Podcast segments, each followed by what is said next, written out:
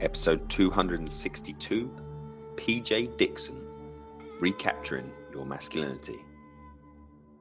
Welcome. Check out this fantastic podcast. Do the little guy a favor. Subscribe and review. It'll help get him off my back. I'm Adam Lewis Walker, former teacher and athlete, now turned lifestyle entrepreneur, best-selling author, keynote speaker, and host of the Awaken Your Alpha podcast. Every week I start it off with me, myself, and I and my thoughts on the week. Get to the podcast. I'm getting to it, Alan. As usual, please do head over to ay alpha dot com to connect with the show, connect with me, and really get all the exclusive stuff and what it's all about. The easiest and most interactive way is, men, please do head over to my completely free men's mastermind on Facebook, Awaken Your Alpha with A L W, have some interaction, and basically connect with like-minded individuals. And that's what it's really all about. Please do share, review, like. Um, if you ha- if you have been listening to this for a while and you haven't managed to get a chance to review it, please do. It makes a huge difference. I'd really appreciate that. And reach out to me, connect. I'd love to hear your story and what you're up to and what you're doing to make a difference and a change in yourself and in the world. Enjoy this week. Speak to you soon, and I look forward to sharing this week's guest. The Awaken Your Alpha podcast. Live limitless. Okay, welcome this week. We have P J Dixon on the line. He's a lifelong motivational speaker and international life, love, and relationship coach who focuses on getting results. Despite his disability, which was actually expected to take his life when he was seven years old, he chose to live and live very well. P J truly lives an extraordinary life, sailing, outdoor skydiving, indoor skydiving, trapezing, ziplining, hiking, mountain biking, climbing, snow skiing.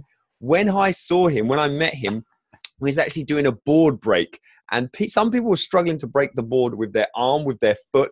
And this man just comes flying in and headbutts it. I mean, I'm sure there's more impressive things done, but that caught my attention. Very awesome. And I still tell my boys and my wife about that, and they're, they're impressed with that as well. Founder of two non-profit organizations and four disabled sports programs. A published author. The list goes on and on and on. tenth degree black belt. We'll let him tell us more of that. Additionally, P J has been inducted into the National Hall of Fame for people with disabilities and was nominated to carry the Olympic torch through Tucson in two thousand two. Quite a long bio, but P J, are you ready to awaken your alpha today? Dude, my alpha is always ready to be awakened. I say just re- reading your bio awakens my alpha again today. Is there anything you'd like to highlight or add? If there's anything else we missed there, what are you all about at the moment? You know, that's a great question, right? Because there's a constant evolution. Any human being that's in a state of uh, actual living, really being conscious about their living, is always growing. And so there's a constant state of evolution. So for me right now, I'm growing my speaking business because I've been speaking since I was seven years old. I don't know anything different. Right. And I got um, I got into the coaching world, and I like that, and I believe in that. And it's fantastic to do one-on-one work, one work with people and watch the results every week, watch them change. But I also realized that one of the things that I love the most is being on stage. And so that's my primary focus right now, is that and growing a tribe for men. The men really need to regain that sense of empowerment and masculinity, and realization that masculine doesn't mean Um, against or opposite of femininity, but rather it's the complement of the feminine. And so there's a lot of men out there that are missing their power and their strength. I weigh seventy-five, maybe, maybe, maybe on a good day, like eighty-five pounds. Mm. I'm a little dude, four feet tall in my wheelchair, and yet I feel like I feel like a man. Right. And I feel like a man because I know who I am, and I know what's important to me, and I know what I stand for. And when you know what you stand for, there's a power that comes from you because you're willing to stand in your power and in your strength to do what needs to be done or what you believe in. And sometimes for me, that's being as soft as I possibly can with the person that I'm talking to. That doesn't make me less of a man. It just means that I'm touching the soft part of who I am. Love it. And we're going to be digging in so much into, I love that, into the sort of men's power and reclaiming that as well. We mentioned in your bio there as well, you know, your disability, and obviously disability is quite a, a general word, and a lot of people will just be listening to this. Can you explain, like, you know, what, because even I don't, you know, obviously you mentioned you're in a wheelchair. What was, you know, meant to take your life when you were seven years old? Tell us a little bit about that. Okay, so um, if you can't see me, I'm actually this tiny little dude, and I'm actually going to move around a little bit because um because I really believe that the more you actually move your body, the more life there is, okay? So I backed up a little bit. I'm a tiny little guy in a wheelchair that has a rare form of muscular dystrophy. Muscular dystrophy, for me, my form, when I was in the eighth grade, twelve years old, there were twenty-five people in the world that had what I had. So if I got something, I got something cool, right? I had to get something cool. And so a very rare form of muscular dystrophy that has caused the um, me to my muscles to atrophy, so I can no longer walk. And there's a severe curvature in my spine because mm. if you know anything about biology um, or physiology, the tendon or the muscle that lifts your knee to your chest, that's right there in your hip, that's called the psoas. And that psoas, or the hip flexor, um, mm-hmm. when they put me in a wheelchair, it got really tight, and it's it's attached to your lower lumbar, the lower part of your spine. So it literally pulls my, I'm just trying to paint a visual picture for yeah. people who can't see me. I am super duper skinny, right? Like literally I'm bone and skin. Mm. Um, and then the curvature of my spine causes my pelvis to rock forward as if you're sitting in a chair, leaning forward to tie your shoes. And then about three or four or five vertebrae up into my, um, my lower lumbar. That's when I start to curve up, and my, so my, my hips and my lower stomach rests in my lap. And then the rest of me curves up, um, and and sort of back again so I can look up and talk to people. So yeah. I'm a funny looking little guy, right? And like I said, I'm like seventy-five, eighty-five pounds. Um, but that doesn't stop me from living the life that I want to live. Yeah. And it doesn't stop anybody, right? Yeah, we're talk- obviously touching on your origins there, but how did you get to this position of, of inner power, masculine power in them circumstances? And obviously that is a tough scenario and situation for anyone to be in, especially when you're, you know, you're young in your sort of your formative years, when you're at school, you know, kids can be harsh. And also, you know, you don't know what the future holds in terms of if people are telling you, you know, you're not going to be around for long. How did you approach that, and what, what drew you to be on stage speaking about this? Apparently I was a cute little kid. Um, yeah. When I was about seven years old, the Muscular Dystrophy Association um, had started to like help me buy leg braces, and they met me and they liked me, and they were looking for somebody to represent the Muscular Dystrophy Association. And at that time, little kids were a great way to um, tug at the heartstrings of yeah. people to raise money.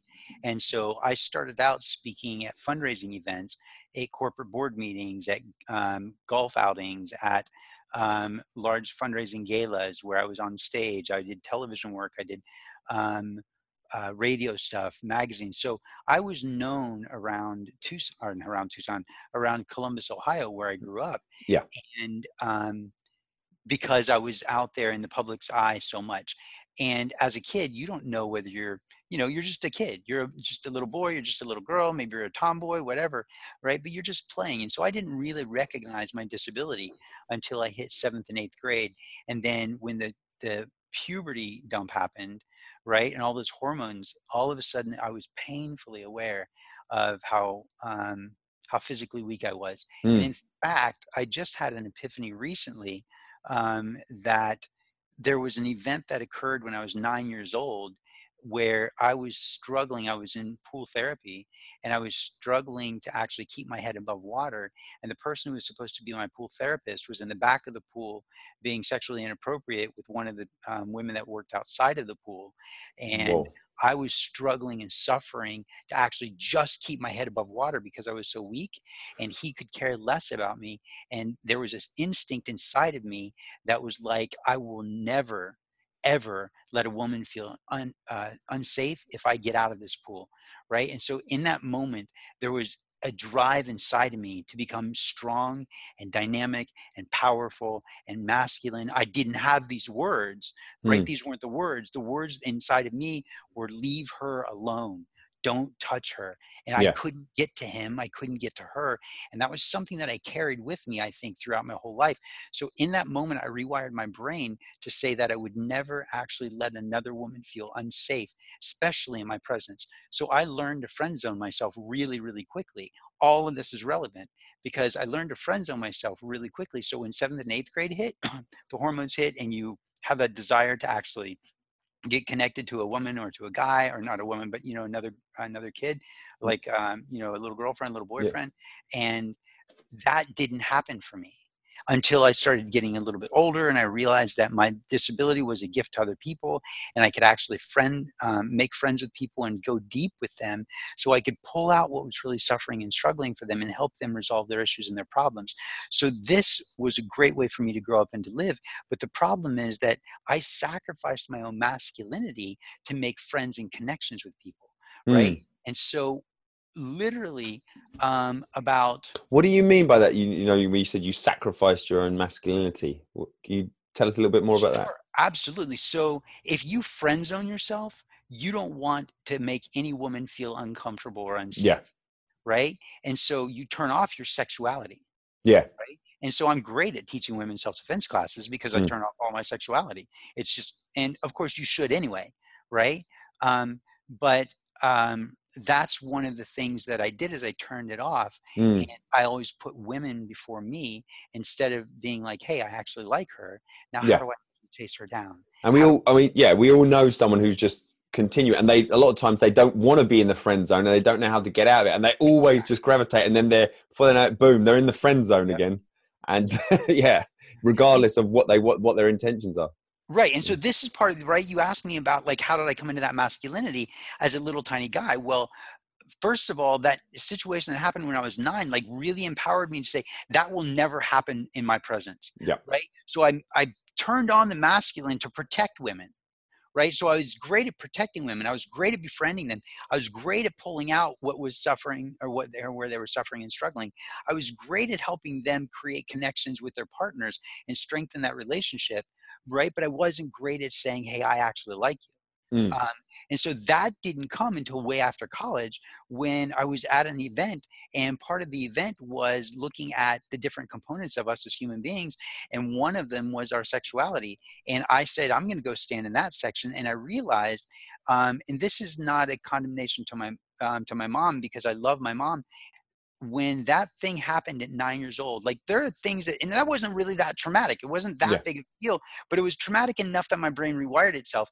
And in that moment, I also realized that my dad, who was a, a an adopted dad, he had separated my mom and me, right? And not intentionally, but my mom and I had this beautiful, amazing connection before he came into the picture. So one of the ways that I Uh, made sure that I could have that connection with her is I became super soft and kind and quiet and loving and listening. And I became the person that she would always go to when she had a problem. Right. And so the reason I say this is not in condemnation to her was because it allowed me to really connect with her. And she actually taught me so much about how to be a man and a good man and a kind man by learning to listen and make those connections with women. So I'm a better man because I got that opportunity with her. But what I realized is I also turned off my masculine and turned on my feminine or turned on that soft part that is just open and receptive and not directive and targeted. Right. So a few years ago when I realized, holy cow, this is the problem, right? Mm. I didn't, my masculinity is not turned on. I shut it down. I turned it on to protect, but I didn't turn it on to allow my sexuality, that, that um, romantic or sexual connection between men and women. I didn't let that be there because I was afraid that women would be uncomfortable. All of this happened at nine years old, right? Mm. There are things that happen when you're Um, in your life that you think, oh, it's no big deal. But if your brain keeps rehashing it and saying, hey, remember that thing that happened when you were nine? And you're like, well, yeah, I remember it, but it like doesn't matter. It doesn't really bother me. I, you know, it's just yeah. your subconscious mind is designed to do three things: remember, recall, and reveal. And the mm. conscious mind is designed to resolve. So the conscious mind's job is to actually initiate an open dialogue with the subconscious mind. So the subconscious mind can reveal what's inside of it and what's being bothered so we can resolve it. And this is the res- resolution that I had. I realized that this was a situation and a problem for me. I'd rewired my brain. And in that moment, I said, you know what? I'm going to recapture my masculinity. And in the process of recapturing my masculinity, I've been able to really actually orchestrate relationships with women in a way that actually is much more in line with me as a man and them as a woman, with me and my masculine and them and their feminine. And so it's not just about me protecting anymore. Now it's about me also saying what it is that I want and being authentic in that power and recognizing that I can still demonstrate a sexual and uh, romantic relationship attraction to them without actually making them uncomfortable. And that was something that I had to grow into and learn. And yeah. I love it. right? I love this part of me because there's a power here now that I've never had before. A mm. real man, a real warrior, and there's a there's a step up, and I'm stepping it up. A real warrior is somebody who has the ability to be profoundly violent in the situation when they need to be. And I don't like violence, trust me, and I teach martial arts, but yeah. if you have to be physical, you need to be as physical as you possibly can with everything in you, to this point of, like, Musashi, Miyamoto Musashi, the great swordsman of Japan, he said that a warrior or a samurai has a, the resolute acceptance of death. You are going to die. The question is, am I going to die today or am I going to die tomorrow? Right? And the Lakota Indians, the Lakota um, warriors would say Hokahe, right? Hokahe is like, today is a, a good day to die, right? Mm. And so this idea that I step into that with that willingness to die as a warrior, but I also, as a warrior, as soon as the battle is done, I need to be able to become soft and turn around and pick up the baby or touch the face of the woman and make sure she's okay. You have to have, as a man, that level of flexibility. If you don't have that flexibility, then you are in a state of uh, resistance, and you are limited and possibly even breakable because you don't have that flexibility. That flexibility is critical and crucial for masculine. Yeah, I love the quote you mentioned there, and I actually made me think of another one. Might not be the same guy, but it's, you know, it's better to be a warrior in a garden than a gardener in a war. And yeah. I, I love that. And I think what you, you were saying there was com- coming through as well. A lot of the stuff you've been talking about in terms of what sort of molded you has been very situational. Yeah. Was there anyone who helped awaken your alpha? Were you looking to the future, bearing in mind you've been told you potentially wouldn't get there? And what, what were your thoughts around that? So that's an excellent question. Um, I would say that I'm a very typical, I was a very typical boy. I wanted to be the hero. And mm. honestly, brother, I'm forty-eight years old. I still want to be the hero. I'm not going to lie about that. I desperately, profoundly want to be the hero. Yeah, right? I think we all do. So, we all, hey, we all got to be the hero in our own life. That's it. Right. Absolutely. And I'm always looking for the opportunity to be the hero. Um, and that means that I'm always looking for the opportunity for, um, the chance to stand up for what I believe in and for um, what's important to me. One is really my martial arts teacher's teacher. And his name, my martial arts teacher is uh, Masaki Hatsumi. Um, and his teacher um, was a, an actual real combat uh, ninja operating in the battles, in the war of Japan and China. And Money. Actually doing real ninja style um, operations. And the reason I looked to him is because he was a tiny little dude, like five foot four maybe, super tiny, super thin like me, but he was operational, and nobody would have expected that um, mm. that he was an actual ninja master, right? And at one point, my teacher um, brought someone in to interview him, and they were like, "This is the ninja master?" Because they were like, "Hey, we want to interview you since, you know, you're actually growing this particular um, samurai and ninja art." And he said, "Well, first you have to meet my teacher." And so they took him out to meet his teacher. And, and of course, maybe this is, who knows, maybe this is, you know, um, a folklore, but I don't believe it to be. Um, and he said, "This little guy is your teacher?"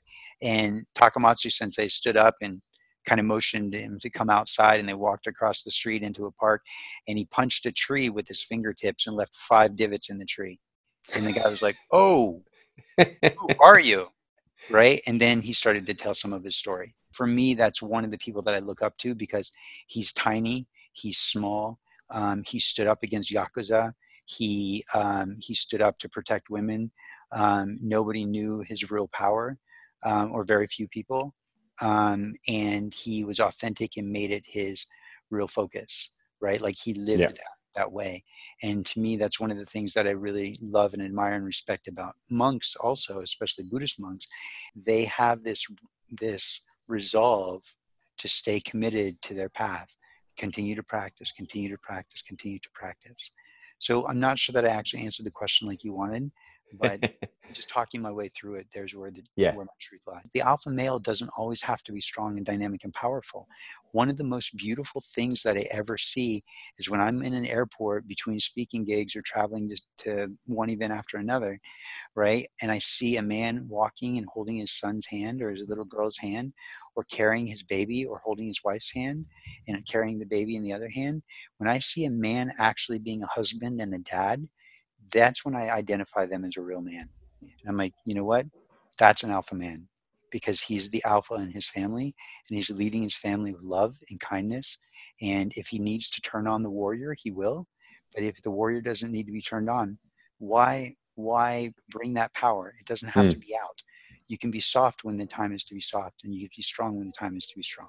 You've probably highlighted quite a few of them, but what do you think are some of the key methods for a man to reclaim his masculine power? So we, we started identifying some of what is masculine power and the alpha, but how do you think, when, or what are you some of the common ways where people lose it through life, when maybe they don't, they don't need to use certain aspects of it, or they feel like being the modern man, they're, they're switching off certain, like you switched off a, a key aspect for yourself. What do you think are some key methods, or you found, to bring that back?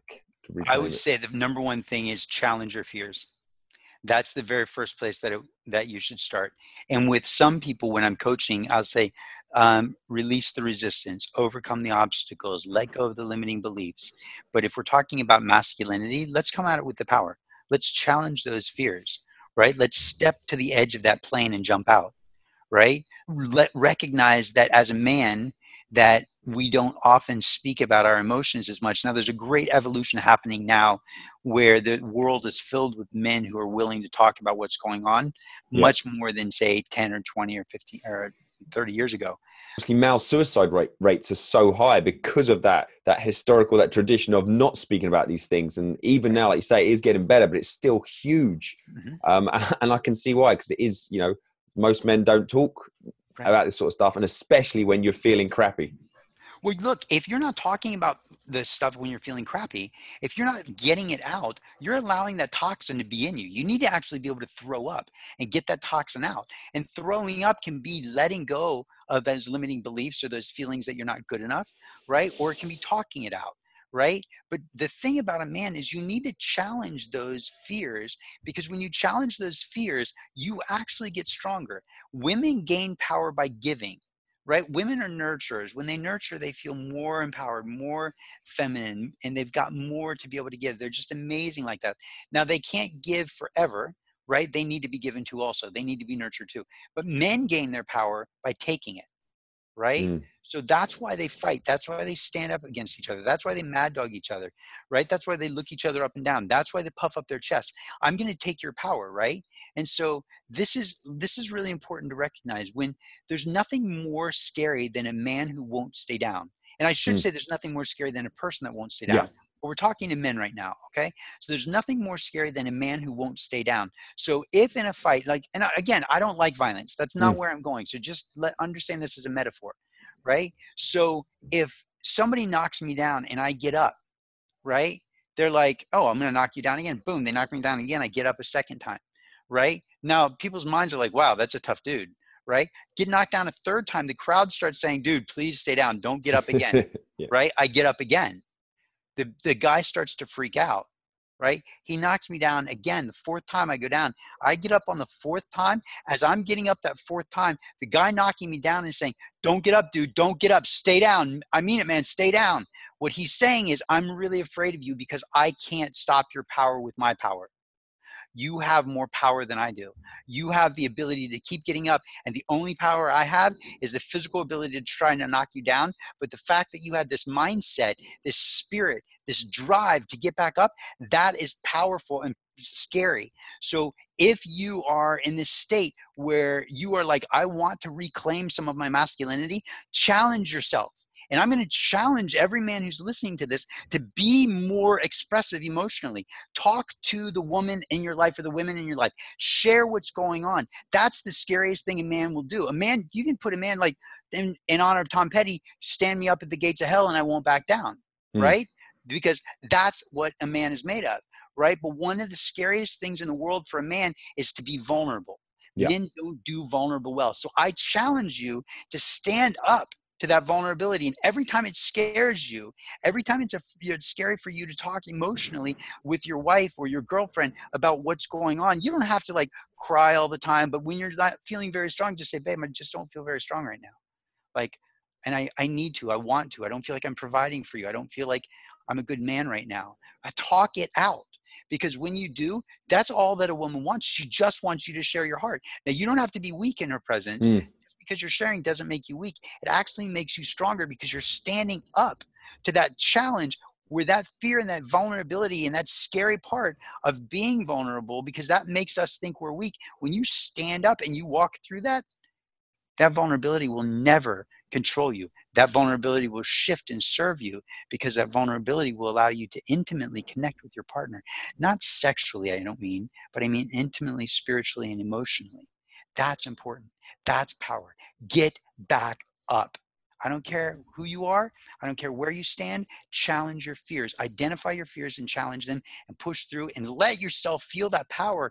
Because I went through this phase where I didn't let myself feel that power, because I would literally be like, oh no, that, that power is like, that's ego. So I have to push that down and let it go. So I would, I would go to martial arts class and we would do some really cool stuff and I'd be really strong. Right. And I would leave feeling empowered. And then I'd recognize that power and I'd, I'd, I'd wash it away. Mm. Instead of just saying, you know what, I'm going to feel that power and I'm going to use that power to protect. I'm going to feel, feel, use that power to nurture. I'm going to use that power to give. I'm going to use that power to let people see that I'm charismatic and be the leader for them, so that they're inspired by me and want to be more like me, so they can be more like who they really are. So you may have, you probably touched on it a bit in there as well, some of your philosophies as well. And we're going to start to wrap things up with the alpha round. So is there a particular quote, and I know you, you've mentioned a few, is there a particular quote that you like to live your life by, or really resonates with you, or springs to mind when someone puts you on the spot like this? God is the breath within the breath, because that's talking about stillness. That's the awareness of presence. And in the awareness of presence, you've let go of the ego that's stopping you from connecting and being vulnerable.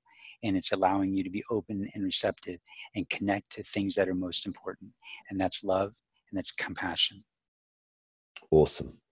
Is there a particular book, or if you could limit it to two books, that's either one you really like to pass on and gift to people, particularly around what we've been talking about, and also a book that was really impactful for you that you've read? The Sacred Path of the Warrior. Okay. Chögyam Trungpa, The Sacred Path of the Warrior. I'll put that in. I'll find it and put it in the show notes. Perfect. Perfect. What I remember about that particular book, and the reason that it moved me so much, was because he talked about um, moving towards the light, no matter what other people were trying to pull you back. And that's when I realized, oh, it's my choice, and I get to move in the direction that I want, no matter what somebody is trying to do to me, hold me back, keep me weak. No, when you're in your power, everybody gets to be in their power. When you're in your light, everybody receives the light, right? This is important. A book called True Love by mm-hmm. Thich Nhat Hanh, okay? Um, and the reason I like this is because it really allows you to take ownership for how you're showing up for another human being. And if you're really a man, real men protect other people, and real men who protect other people don't just protect with their muscle, they protect with their heart and their soul and their spirit and their mind, and they stand for what they believe in. So True Love allows you the opportunity to look at yourself and say, how am I showing up for another human being? Let me be the best man possible. Is there a particular person, uh, and again, I can, I'll limit this to two maximum, that when I say who would be a great recommendation from your network to be interviewed on this show, who springs to mind? John Lee Dumas. Because th- great recommendation, done him. uh-huh. yeah. The other one, the other one is Cole Hatter. I because- just got him recently, and I, I wanted to obviously touch next. We spoke about two weeks ago. Um, so yeah, I'll put his link to his show that we interviewed yep. him recently for. We were talking about the event Thrive in Vegas. Again, I'm just want to let the listeners know that you, you were there speaking, and I'm glad to uh, say you you're okay. But you were in the was talking about you were in the hotel that the the shooter was in. I was in another hotel where mm-hmm. there was a buffer, because we were at um, the Hard Rock, which is not on the strip. And the reason I'm telling you this is because, like, as a man, the moment the shooting started, the news was reporting that there were three, possibly four active shooters. Yeah. Three, possibly four different hotels. And so my training, my martial arts training, my um, weapons training, all of that, even though I can't use weapons, I have all this kind of training. Like, I immediately went into this mode of, okay, protection, where do we need to be? How do I move the people that I'm with? What is it that I can do to help? And so I immediately started assessing the situation, and I knew that we were likely safe, because if there were multiple shooters, it would be very unlikely initially that they would have one off the strip at the Hard Rock, because that means that buffer, that gap, these people would be separated out from everybody else. So if they needed something, they wouldn't have their team. They would be on yeah. their own. So I knew that we had this buffer and this gap to keep, keep us safe. But Cole, on the other hand, didn't. He and the twenty-some people that he was with, Grant Cardone, uh, my friend Legacy, um, his girlfriend, these people were in the hotel during this shooting, and SWAT was able to um, get them to a safe location and keep them safe until everything was contained. But let me say this, this is important. The reason I chose J L D and Cole Hatter is because there are not very many men in the world that inspire me. There are a lot of men that I look up to, that I respect, that I appreciate. Yeah. But John Lee Dumas and Cole Hatter inspire me. And they, and I'm almost in tears. They inspire me because they're so profoundly good, and they're so profoundly true to their core integrity. And they stand for, they literally are what they stand for. And they are inevitably always kind. And they, I've never heard them say a bad thing about another human being. They are good men. They're kind to their women, and they're supportive to their fans. They're just profoundly good human beings. And these two men inspire me. From my dealings with them, I, they are inspirational. I mean, John Lee Dumas was the inspiration to sort of motivate and inspiration to start this podcast. And um, fantastic. Yeah. And I was, I just, just literally finishing writing the book, and Cole Hatter, even though it was only a, a recent interview, he's in the book out of two hundred fifty. So yeah, really agree with them recommendations. I'm co-authoring and, a book on gratitude right now. And um, Cole is one of the first people that I mentioned. Awesome. See, hey. Great minds think alike. So in summing things up, what is the one question that you thought I was going to ask, or you wished I'd ask, and you feel like I've missed a trick? What is the importance and the value of real love? And how do men learn to love and be the best possible man they can be for the women in their lives? Oh, that's a good question. All right, let's flip that round. The floor is yours, man. So I define love as the willing exchange of oneself for oneness, the willing exchange of oneself for oneness. And the way that you become a really good man and love your woman is you let go of your ego and your fears and your worries and your doubts, and you look to be the greatest servant to your woman.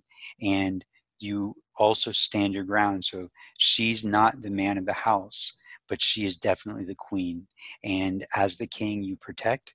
And sometimes you have to, sometimes they need you to contain them when they are struggling and are in meltdown mode. Sometimes they need you to be strong and just listen. And sometimes they need you to be strong and say, okay, we're done with that. You need to move on. And that only happens truthfully when you're in that state of alignment, and when you're in that place of love where you're thinking about the relationship and the unity and the oneness of that of that union, versus I'm frustrated and irritated because she's in meltdown mode. Because then you're thinking about yourself, and when you think about yourself, you create separation. Mm. And men don't separate. Men create tribes. They come together as in a unity and a oneness. One of my teachers said that the definition of a warrior is someone who stands between innocence and evil. And sometimes the women in our lives are melting down, and we see it as they're being, you know, not very nice, right? But maybe there's an innocence in there that they don't actually know what's going on for them. So what if you stepped up and you just were patient? You said, babe, what's going on? Come on, let's go for a walk. Talk to me. What if you just hugged her and held her and pulled her back together, right? When she's melting down. What if you put her first, because you had enough power and strength to hold this space for her to be who she is? She would love you forever. And isn't that what that's about? I just want to leave it there, but I will give you again the final. What is the best way people can connect with you if they want to hear more? Fantastic. So if you want to hear more right now, probably the best is... why don't you just uh, sign up for a one-on-one, right, with me? That's the best way for you to actually connect with me personally. And I will make sure that um, you have the link. It will be a link to my one-on-one twenty-minute conversation. So it's called Discovering True Love Conversation. Just connect with me. Let's have a real conversation about who you are, where you are, what's going on, what's up with your relationship, why I can't get out of the friend zone, right? I like this girl, but whatever it is, like I want to be stronger, you know, whatever it is, like let's just connect that way. Well, it's been an absolute pleasure. The time has just absolutely flown. P J, thank you so much, and have a great weekend, man. Thanks, brother. I appreciate you. I love you. You're an amazing human being. And honestly, I'm very, very fortunate to call you my friend and brother. The Awaken Your Alpha podcast. Also head over to Facebook, Awaken Your Alpha with A L W, to join a great group of men in there. Do the little guy a favor, subscribe and review. It'll help get him off my back.